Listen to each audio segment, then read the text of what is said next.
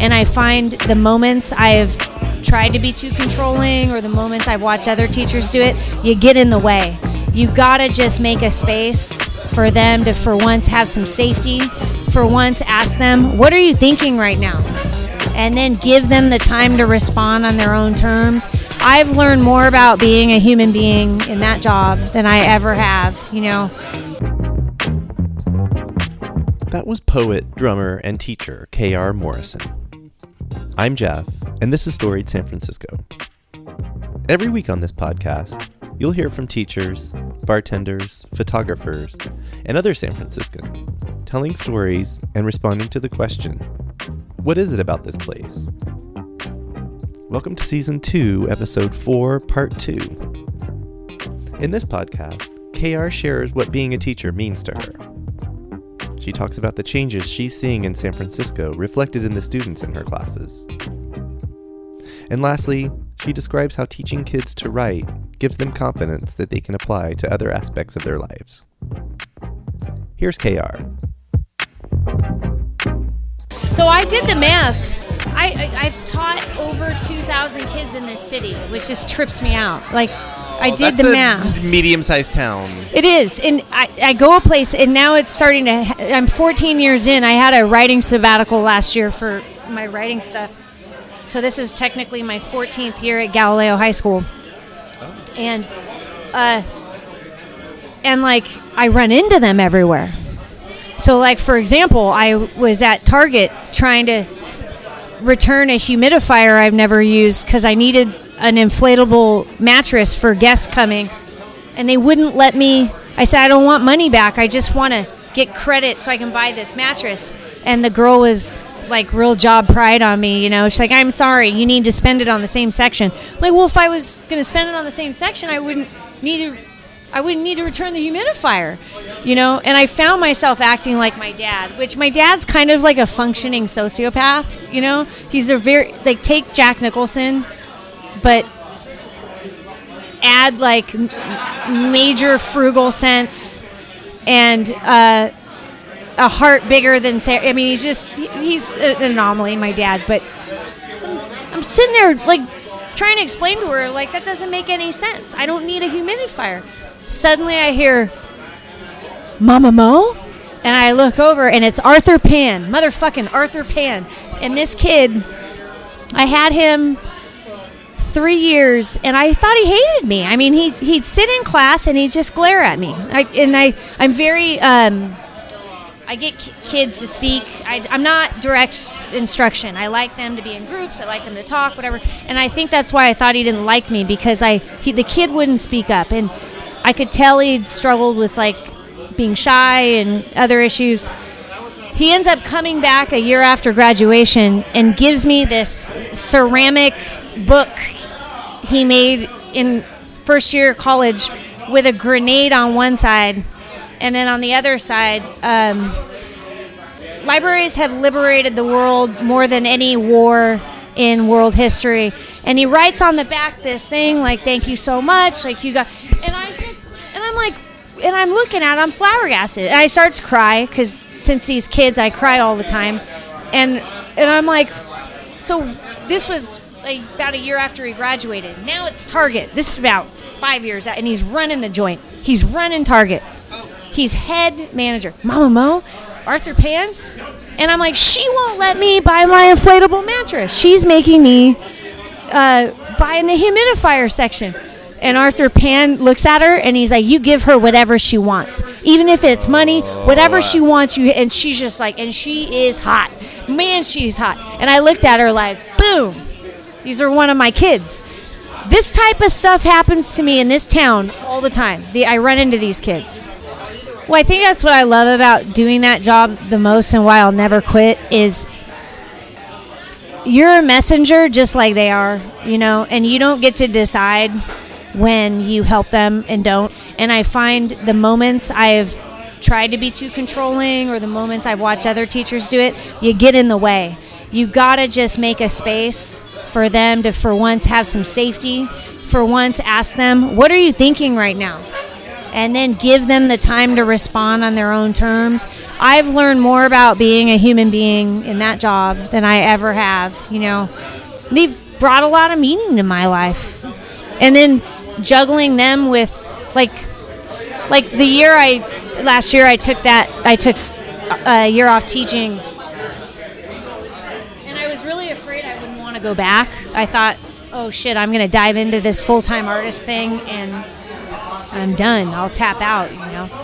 Nothing I I missed it so much. Nothing could have been farther from the tr- truth. Like for me, the art of teaching writing and then the art of writing for me they like inform each other. And I took one out and I almost lost my mind. I mean, like I had to come up with like regiments, you know, like wake up at this time, like do this because your life doesn't just belong to you. Like I'm a village girl through and through. Like the minute it's all about you, people like me, I'm fucked if I I can't do that. I have to there I have to look after others and I need to be looked after and they look after me too. My sister straight up has said to me, so other people have too. I've never seen you get your shit together like you have for those kids, you know, cuz I was I'm pretty gypsy, you know. I can I can roll I can get on the road with a backpack and bye-bye like, you know. So, it's been nice to have them to ground me. I'm bummed, man. Like the same way the city's changing, these schools are like a microcosm for what's going on in the city.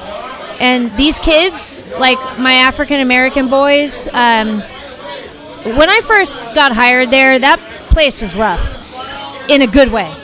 Uh, and then I hear the old, old days, and they were like, oh, Hatchet High. Like it, it was crazy and murderous, and there were riots. Like there's this Warriors image that's painted. Like but when I was there, like we served the communities of the city, and they're going away, and even at the school, and it's like breaking my heart. And you know, I keep getting off job offers at places I won't mention that are like everywhere my kids can't go. They end up going to these places. Um, Private schools? or- no, Oh. uh, other public schools in the city that are really fighting to keep these kids in good hands. Um, it's been hard this year to like look at the school and be like, like I have I have um, three African American boys this year, and these are like uh, depending on teachers' teaching style. There's different kids that you work well with, and that's it's a cultural thing. And I grew up around noise. I grew up around shouting out your answers. Like put throw me into a Baptist church, I fit in perfectly. You know. So these are my babies, and they're not they're not um, making it at at the, these schools. What's going on? basically the schools are doing exactly what everybody else is doing trying to keep their nose above water with cuts and everything going on and a lot of these kids are the hardest to teach because they come from the hardest environments and it's easier to push them out and then have other kids come in that bring up APR scores and it's a bummer and then there's teach the I'm really proud of the staff I work there's a lot of great educators there like really good teachers um, but what I see on a district administrative end, it's just it's doing what the rest of the city is doing. It's surviving by assimilating to these changes. In my, it's what I'm seeing. We're losing these kids, and I, and then I mean, and this maybe has nothing. This actually doesn't. Maybe it has nothing to do with the district or the administration. The city itself is losing these kids. They, they're moving out. So it sucks and it makes me feel um, like everybody's failing you know in, uh, in my in my line of work it makes me feel that way you know i've been writing since i was a kid you know? Um, after my mom died i decided to submit things because she was always on me to submit. She was one of the few people that actually read stuff that i wrote and um, basically on her deathbed it was actually a month before she died she said to me like when are you to get your shit together and actually share this with people? And I said to her what I said to myself and everybody, like, "Well, that's not why I write it, mom." And and she she was always really good at seeing me, and she she basically called bullshit, you know, and said that she was. Uh, she was an unusual woman and very vulgar, but I hate that word. I don't think she was vulgar. I think she was a pirate, and She spoke her mind she spoke her mind exactly. with the and- language she had. And no one That's all there was that is. there was no one more elegant than her, despite her verbiage. In fact, for me, it made her more elegant. You know. But she's the reason. And the first thing I submitted, I actually got published, and um, that's, I think, um, it was her gift. I think it's unusual, and not because I'm so good. It was because it was her way of saying, "See, like now." So how how old were you when you were first published, and what and what did you get published? the first thing I published was a shitty philosophy article in college that I won't even look at it. I'm so bad. Uh, and that so that means I was what 21 20 yeah 21 22 uh, first poem I got published was not until the year so 2015 um, I've been first poem I ever wrote I was 12 um, I've been writing a long time but only now did I really like dive in. So back to what you said, I only recently I have some writer friends in my ear. William's one of them that are like, "No, you're a poet. You're a writer." Like, you know, I think I think all poets are writers, but not all wri- writers are poets. Right. You know, I think um, I have a big fat dream to write a memoir after this. I'm scared shitless because it's going to take me a long time and it's a whole nother thing. And I'm still riding this poetry wave and still learning things. And all of writing is uh, like the writing process itself reflects what you go through as a writer. You're always under revision. I was just gonna say, I think like all art, like all uh, artists face that issue of when do you call it finished? Fucking Pandora's box. And I'm an editor, so I'm like, well, no, it's never. Yeah. I do my edit, and then I'm like, I could edit it again Yeah. ad infinitum. Like, like, yeah. As the originator of the writing or the art or the photo, like whatever it is, how do you say? And now, there you, there, world. Your guess is as good as mine. And I really don't have, like me personally, I I'm going through that right now. I I got into the writing community here in the Bay Area right after she died and met two extraordinary poets. Um, one is Hollie Hardy and another one's Paul Corman Roberts and I learned a lot from them alongside like other writers and poets around them. And it's been amazing, but I had like 189 pages of a manuscript when I met them, thinking, oh, I'm going to take this class from her and I'm going to do some fine touches and I'm going to publish this in six months. And no, I mean, I, I grew so much the last year or year and a half as a writer. I look at my, back to what we were talking about earlier, the photograph how you don't see you changing. Like I look at a poem I wrote now compared to something I wrote of that 189 pages of poetry, and I'm not going to submit that the way it is. I mean, I'm I've grown so much. So that's what last year's sabbatical was about. It's basically done. I'm I basically had two different manuscripts, and I made a decision to just cut things and leave it for later and present something at the end of the year for publication and Do you ever, it. because you do a lot of poetry, do you ever take pieces uh, that you, you're not sure if they're finished and take them to the public and let that be the test? all the time. Yeah. And I think I think that's There's there's a uh, an, an analogy to, to music as well. yeah. Where like maybe the band can't get it along and they don't decide to but like oh we've we've got something let's play it and see how people respond. I love that you said that because it's something that I think about. but I don't hear a lot of people talking about. I think because everyone's afraid, everyone's got their kid kid gloves on, not about each other, but about themselves. And Exactly. um, one thing I'm enjoying about my writing life, it's like a trinity I'm going through right now. It's writing, it's drumming in bands, and it's teaching. And one thing that I'm really holding on to, like a life jacket, is um, no ego. And yeah, go out there with something that you think is shit and read it. And not to get their feedback per se, although there's going to be those like three or four people in the audience you trust, like Hollie and Paul, Right. I would absolutely go to them. Like, Right. hey, what, what do you think's going on here? You know, you do it for you, and you do it because usually in the doing it, you see what's wrong. Mm-hmm. You know, and then I love to see how something that I'm making is like becoming a new thing. So then I got it. So then it like like DNA. it's just like s- splits, and then I have what started off as one poem. Now I got two, and now I got to work on those two things, and they end up going in directions I didn't even pick. It's what keeps me out of depression, like um, because I'm inclined to that, and I think the only thing that keeps me happy is always answering to other people besides myself, and that goes especially for my art and my writing, you know. And I learned that by working with the kids and watching. I t- so I I made a creative writing class at that school and made a whole curriculum for it.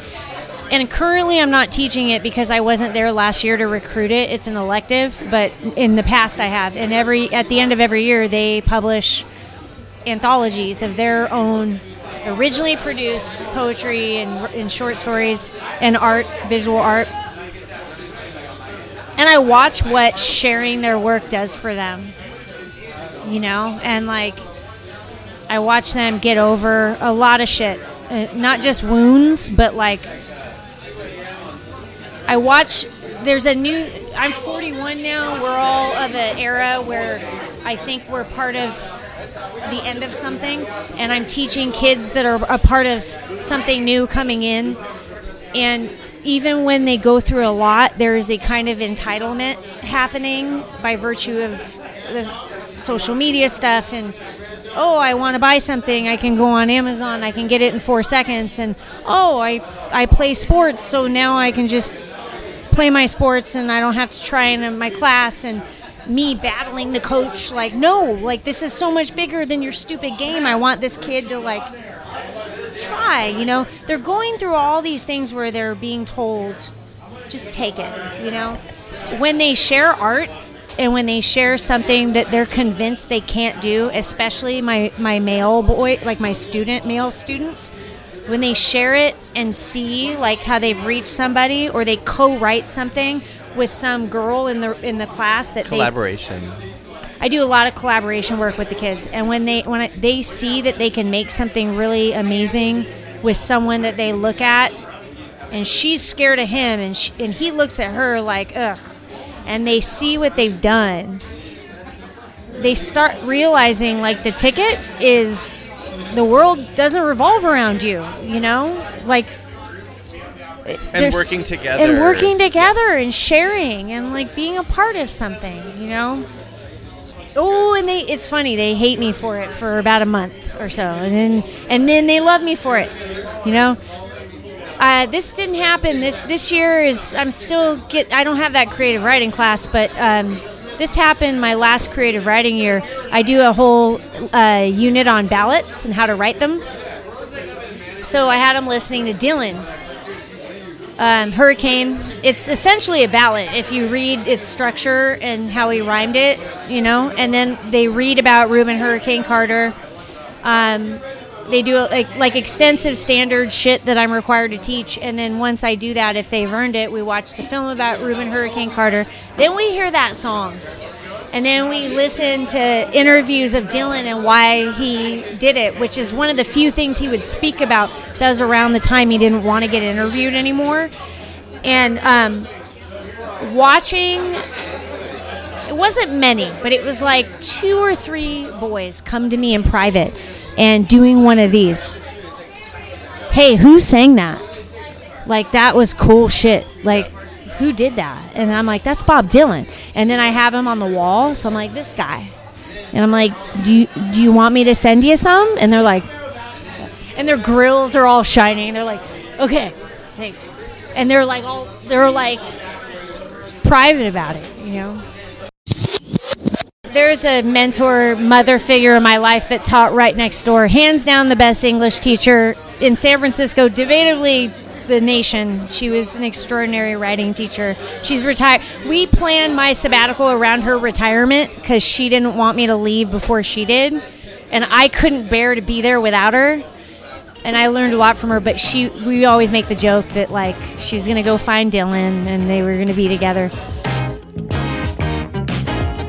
That was writer, drummer, and public school teacher K.R. Morrison. Check back next week for a special episode of Storied San Francisco. We'll have Botik Joshi and David Brooks talking about what it means to be an artist in the city today. You won't want to miss this. Music for this podcast is by Otis McDonald, aka Joe Bagale. Film photography is by Michelle Kilfeather. Please remember to follow Storied San Francisco on Facebook, Twitter, and Instagram. All of season one and the first episodes of this season are up on our website, storiedsf.com. You can also find Storied SF hats, t shirts, and koozies, which make really awesome gifts.